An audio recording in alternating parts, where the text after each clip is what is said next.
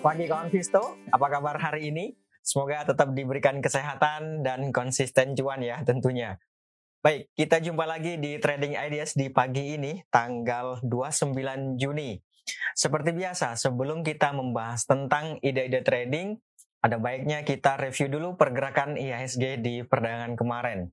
Ya, kemarin indeksnya ditutup melemah, kembali ditutup melemah yaitu berada di level 6996 atau kalau secara poin dia melemah sebanyak 19 pers, uh, 19 poin ini sangat terbatas atau tipis sih sebenarnya gitu ya.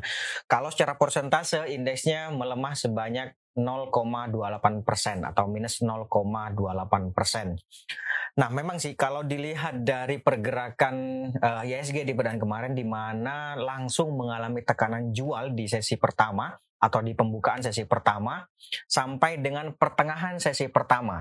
Jadi dari pembukaan sampai dengan pertengahan sesi pertama indeks praktis mengalami tekanan jual yang sangat kuat atau uh, pelemahannya sangat dalam gitulah.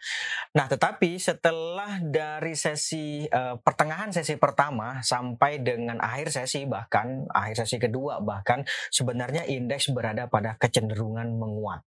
Jadi muncul perlawanan atau setidaknya mencoba untuk menghambat laju pelemahan indeks lebih lanjut. Jadi muncul dorongan beli atau perlawanan dari buyers untuk menghambat laju uh, pelemahan sehingga dia mendorong indeks atau pelemahan indeks itu semakin terbatas.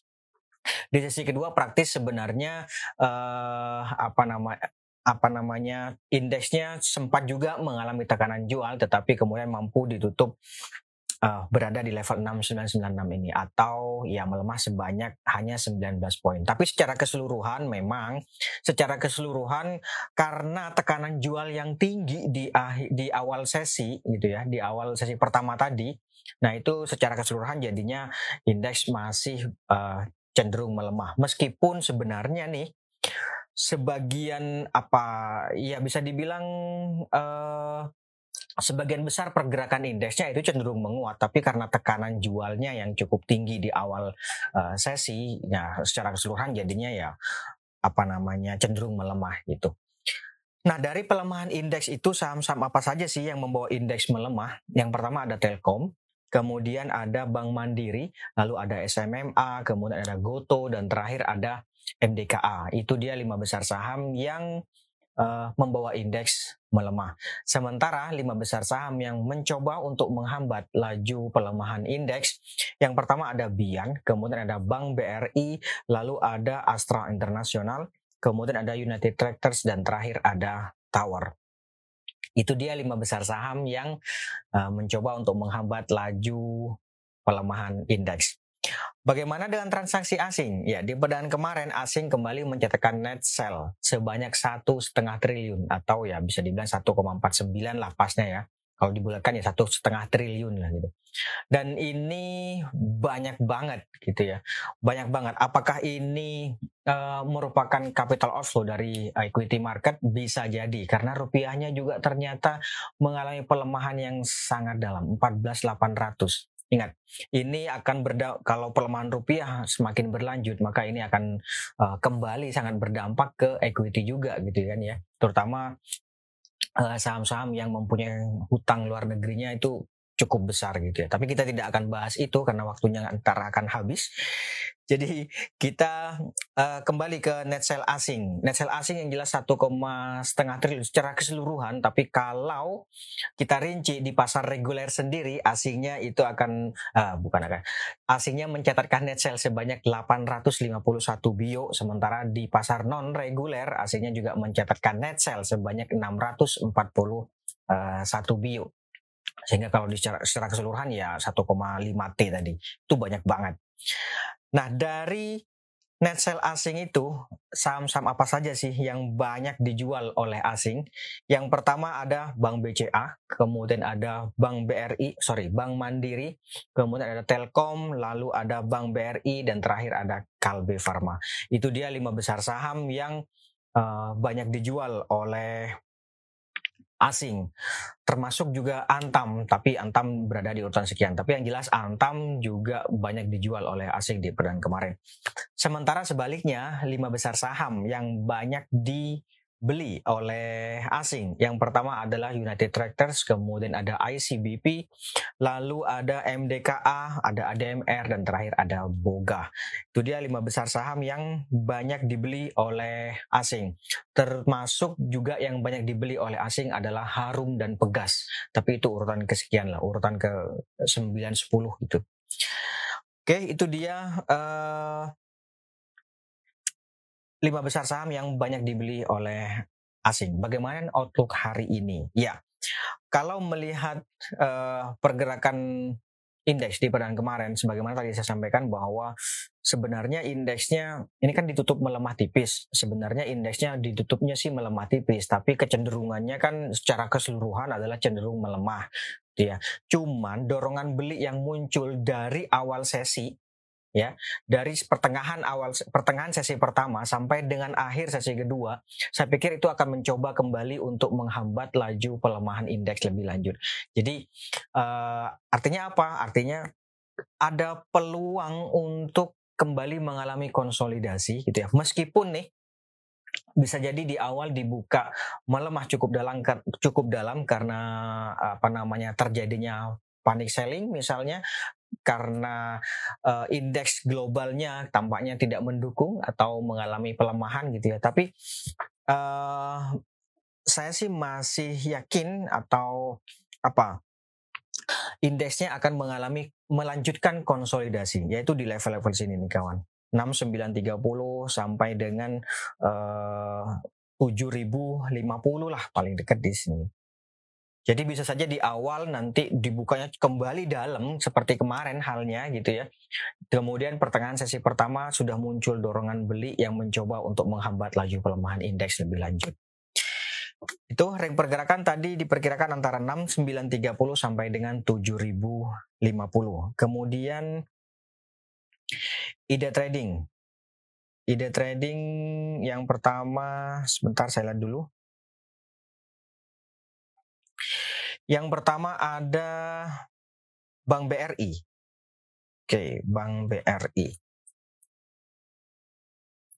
Nah, ini dia BRI. Ya, kalau melihat pergerakan harga di perdagangan kemarin, mampu ditutup menguat BRI-nya meskipun hanya dua poin ya. Tapi setidaknya ini kan yang termasuk salah satu yang menghambat laju pelemahan indeks di perdagangan kemarin. Jadi sampai dengan saat ini BRI ini masih mencoba untuk bertahan di atas MA 200 atau uh, support level yang ada di 4250 ini. Saya pikir bisa saja ini yang pertama adalah spekulatif buy. Spekulatif buy ya di 4260 sampai 4300 saya pikir bisa di level-level itu atau bisa juga buy on weakness. Kalau mau buy on weakness ya bisa di 4250 sampai dengan 4270 eh, di level-level itu ya oke okay juga. Jadi ada dua strategi. Yang pertama adalah spekulatif buy, boleh juga. Kemudian yang kedua adalah uh, tadi buy on weakness. Kalau melihat indikasi yang terjadi di bullish uh, di stokastik ini yaitu bullish crossover, saya pikir masih ada peluang untuk bergerak menguat dalam jangka pendek.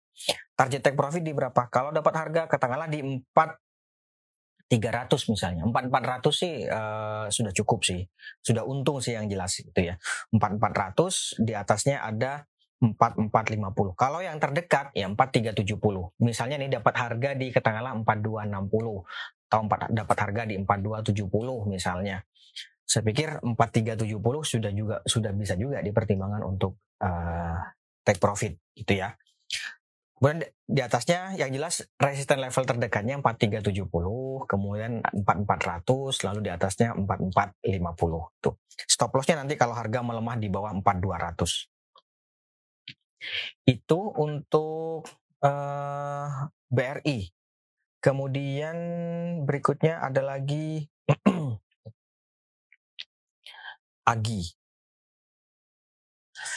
Ya, ini dia Agi. Agi kemarin sebenarnya dia ditutup melemah tipis, ya kan? Hanya satu poin. Tetapi uh, di awal sempat dia bergerak melemah. Perlu dilihat, uh, perlu diperhatikan bahwa harga sampai dengan saat ini masih mencoba untuk bertahan di atas EMA eh, EMA 20 atau uptrend line ini. Dan ini saya pikir memberikan peluang untuk bergerak menguat uh, dalam jangka pendek. Bahwa kemarin itu ditutup melemah dan bergerak melemah uh, apa namanya sempat juga bergerak melemah, menurut saya adalah hal yang wajar. Kenapa? Karena kemarin sudah sudah saya sampaikan juga long white candle yang terbentuk sebelumnya atau white opening Marubozu, long white opening Marubozu yang terbentuk ini memang memberikan potensi untuk mengalami breath atau pause gitu ya. Jadi saya pikir kalaupun hari ini misalnya nih bergerak kembali melemah sampai di sini 2040 misalnya saya pikir sih masih masih apa ya bisa dibilang konsolidasi atau tidak menjadikan harga menjadi uh, apa namanya berbalik arah atau reversal trend belum belum jadi ini ada dua strategi juga. Yang pertama boleh spekulatif buy atau buy on weakness juga boleh. Nanti target take profitnya ya di sini kawan ini berapa nih? 2170 di atasnya ada uh, 2220. Itu ya. Oke, itu untuk AGI. Kemudian BBHI. Nah, BBHI ini sempat uh, dibuka menguat di awal perdagangan kemarin hanya saja belum mampu untuk melanjutkan penguatannya dan tampaknya harga juga belum mampu melewati EMA 20. Jadi uh, gimana nih strateginya? Menariknya adalah kalau harga mampu bergerak menguat di atas 4150. Jadi buy on breakout di atas 4150. Kemarin closing 4000 Kemarin closing 4000, kemudian 4150 kan masih uh, cukup tuh. Ya bisa saja sih kalau mau trading buy. Yang jelas resistance level terdekatnya 41 kemudian 4150. Kalau mas kalau itu masih dinilai layak dan logis ya bisa trading buy. Tapi menurut saya kalau bicara ideal maka ini adalah idealnya buy on breakout. Atau sekalian tunggu di bawah. Di sini kawan sebentar. Mana nih? Tiga sembilan oh sorry. Ini tiga tiga delapan ratusan. Ya atau sekalian tunggu di situ. Tuh ya. Itu uh, apa namanya cukuplah untuk buy on weakness di level-level itu. Tapi sekali lagi kalau bicara ideal maka ini adalah idealnya buy on breakout saja. Gitu ya. Oke itu untuk BBHI kemudian berikutnya ada ADCP. Wes, ADCP nih. Ya, ADCP ini sampai dengan saat ini dia masih mengalami konsolidasi. Ya kan? Ini tampak banget nih, sudah dua bulan terakhir dia mengalami konsolidasi, yaitu uh, saya kasih garis saja. Ini dia. 76 itu supportnya support yang kuat menurut saya. Kemudian resistnya ada di paling dekat itu di sini kawan, yaitu di 81 82 gitu. Kemudian di atasnya ada 83 ya 81 83 di level-level itu. Artinya apa? Kalau misalnya nih kemarin ikutan di harga 79 menurut saya ya uh, take profit 81 atau 83 di situ aja. nggak usah kema 83 ini jarang banget. Sudah sebulan lebih sih dari uh, dua pekan yang jelas ya. Kalau sebulan sih kayaknya belum. Belum bisa dia di atas uh, menyentuh lagi 83 apalagi di atas 83 gitu ya. Oleh karena itu menurut saya kalau misalnya kemarin ikutan di 79 ya 81 sih cukup sih. Bukan cukup sih yang jelas untung lah gitu ya. Masalah cukup itu kan nanti uh, beda ya masing-masing orang atau kalau mau masuk ya idealnya ini sangat ideal ya di sini nih 76. Tunggu di 76.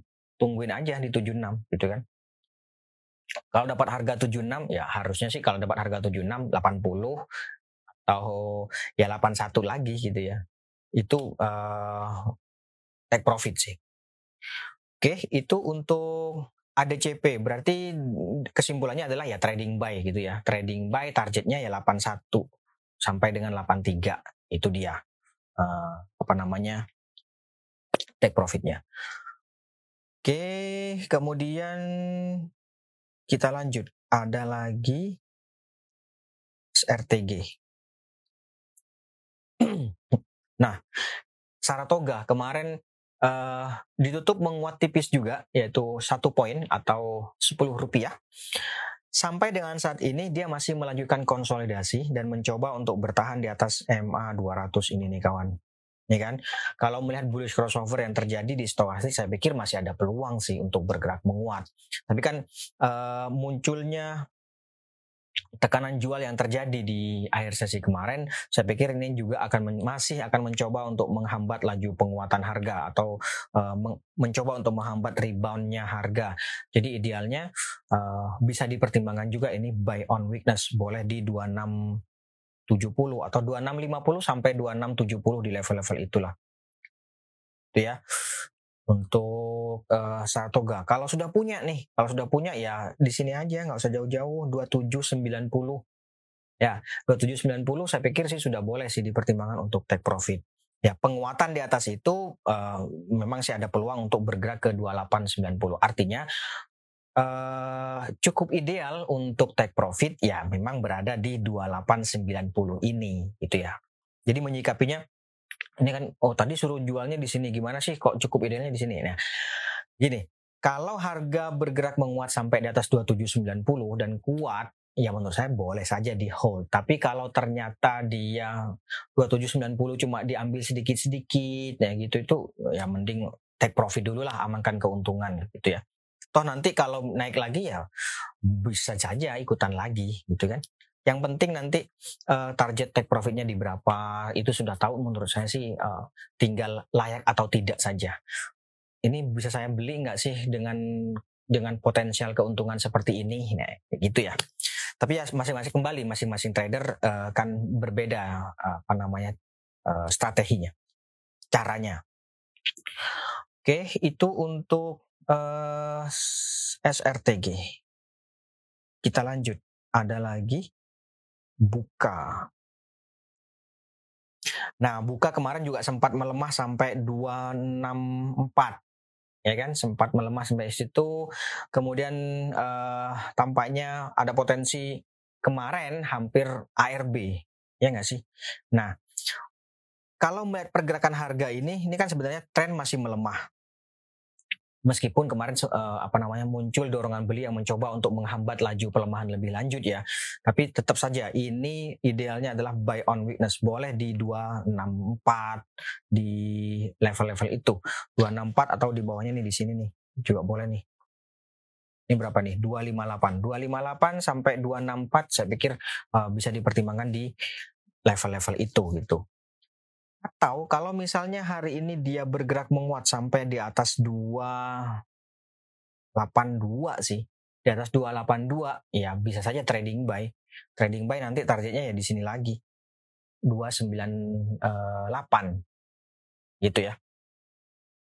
Atau setidaknya di atas 276 deh setidaknya. Nggak harus di atas 282 tapi setidaknya di atas 27 uh, berapa tadi di sini nih? 276 setidaknya di level itu ya kalau mau ini ya di atas 282 memang tapi uh, barangkali sudah wah ketelat dong misalnya gitu ya atau sudah uh, nggak sabar ya 276 di atas 276 juga boleh. Oke itu untuk uh, buka. Kemudian berikutnya ada ADMR Ya, ini dia ADMR. Kembali mengalami tekanan jual, ADMR ini ada baiknya buy on breakout saja. Meskipun kalau melihat ini kan kalau melihat stokastik ini kan sebenarnya bisa saja spekulatif buy ya enggak nah hanya saja tekanan jual yang muncul di dua hari terakhir ini saya khawatirnya akan uh, kembali berlanjut. Oleh karena itu mending buy on breakout setidaknya di atas 17 uh, eh, berapa ini sebentar di atas 1720 ya di atas 1720 atau ya di atas 1700 deh. Misalnya ya boleh juga di atas 1700 nanti targetnya di sini cuma 1760 gitu ya kalau kalau kalau dapat harga di atas uh, 1720 menurut saya sih 1760 sih sudah boleh sih dipertimbangkan. Eh, sorry, kalau dapat harga di atas 1700 ya 1760 sih uh, boleh dipertimbangkan untuk take profit. Tapi sekali lagi ini masih cenderung melemah. Menurut saya sih idealnya mending buy on breakout saja. Ya di atas kalau bisa sih di atas 1760.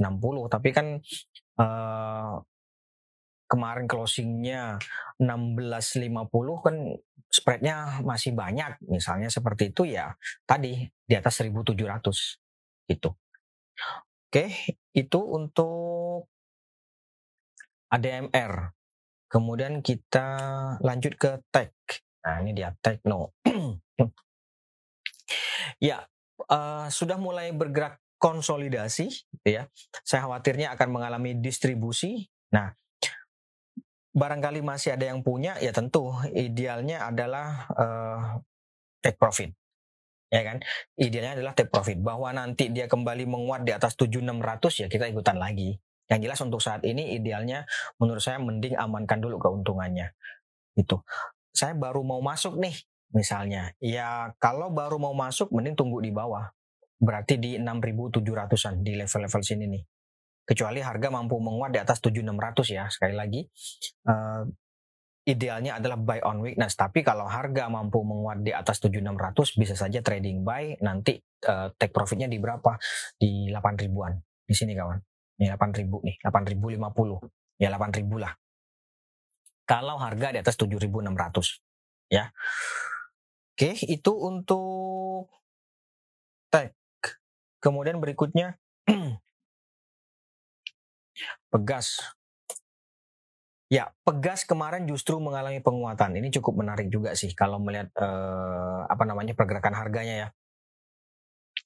Nah, saya pikir ada peluang untuk berlanjut menguat. Memang munculnya bullish bisa dibilang ini kan bullish harami. Ya kan? Nah ini uh, bullish harami yang praktis juga menghentikan laju pelemahan selama lebih dari sepekan terakhir. Jadi uh, betul ada peluang untuk bergerak menguat. Tapi kalau melihat stokastik yang masih cenderung melemah, maka ini sebenarnya kalau bicara ideal adalah buy on breakout di atas berapa nih?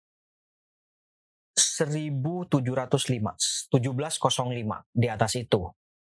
Itu ya, buy on breakout-nya. Nah, atau uh, apa namanya saya sukanya buy low sell high. Ya bisa nunggu di sini juga sih 1640 1640 sampai dengan 16 uh, 60, 1640, 1660 ya boleh saja nunggu di level-level itu.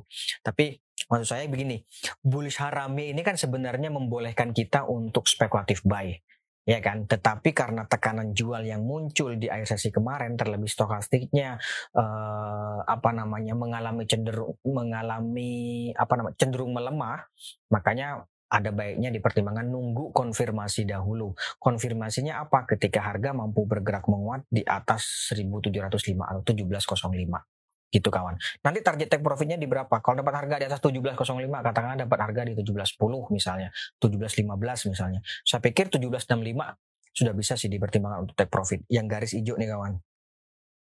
Gitu. Oke, itu untuk Pegas. Kemudian berikutnya BRMS.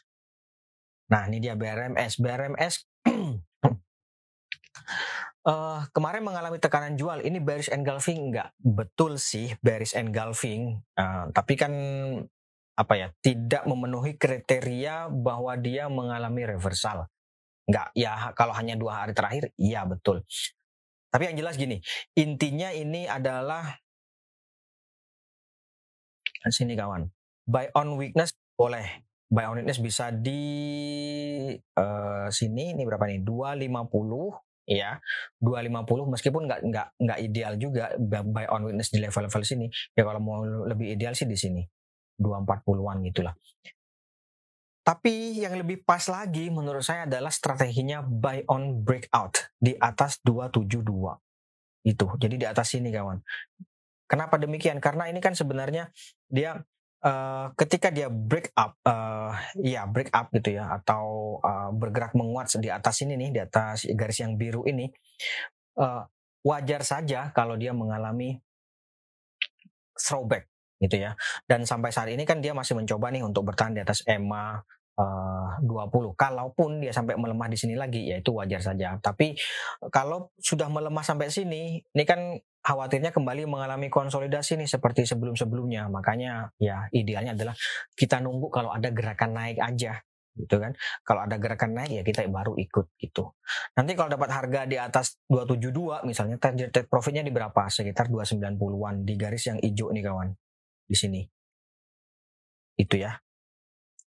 Oke, terakhir ada lagi nggak? Terakhir, terakhir BBHI tadi uh, sudah, kemudian Unilever. Nah, Unilever Unilever ini idealnya adalah buy on breakout. Boleh dipertimbangkan di atas 5100 nih kawan. Di atas 5100 misalnya dapat harga di 5125, 5150, saya pikir target take profitnya nanti sebentar ya di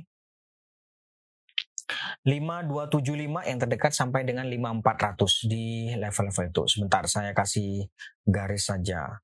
Uh, eh, 5400 nih di sini kawan. Target take profitnya. Itu ya. Baik, saya pikir itu dulu untuk hari ini kan Visto. Terima kasih atas kehadiran dan partisipasinya. Kita jumpa lagi besok. Mohon maaf jika ada salah kata. Sekali lagi terima kasih. Selamat pagi. Salam investasiku for better tomorrow. For better tomorrow.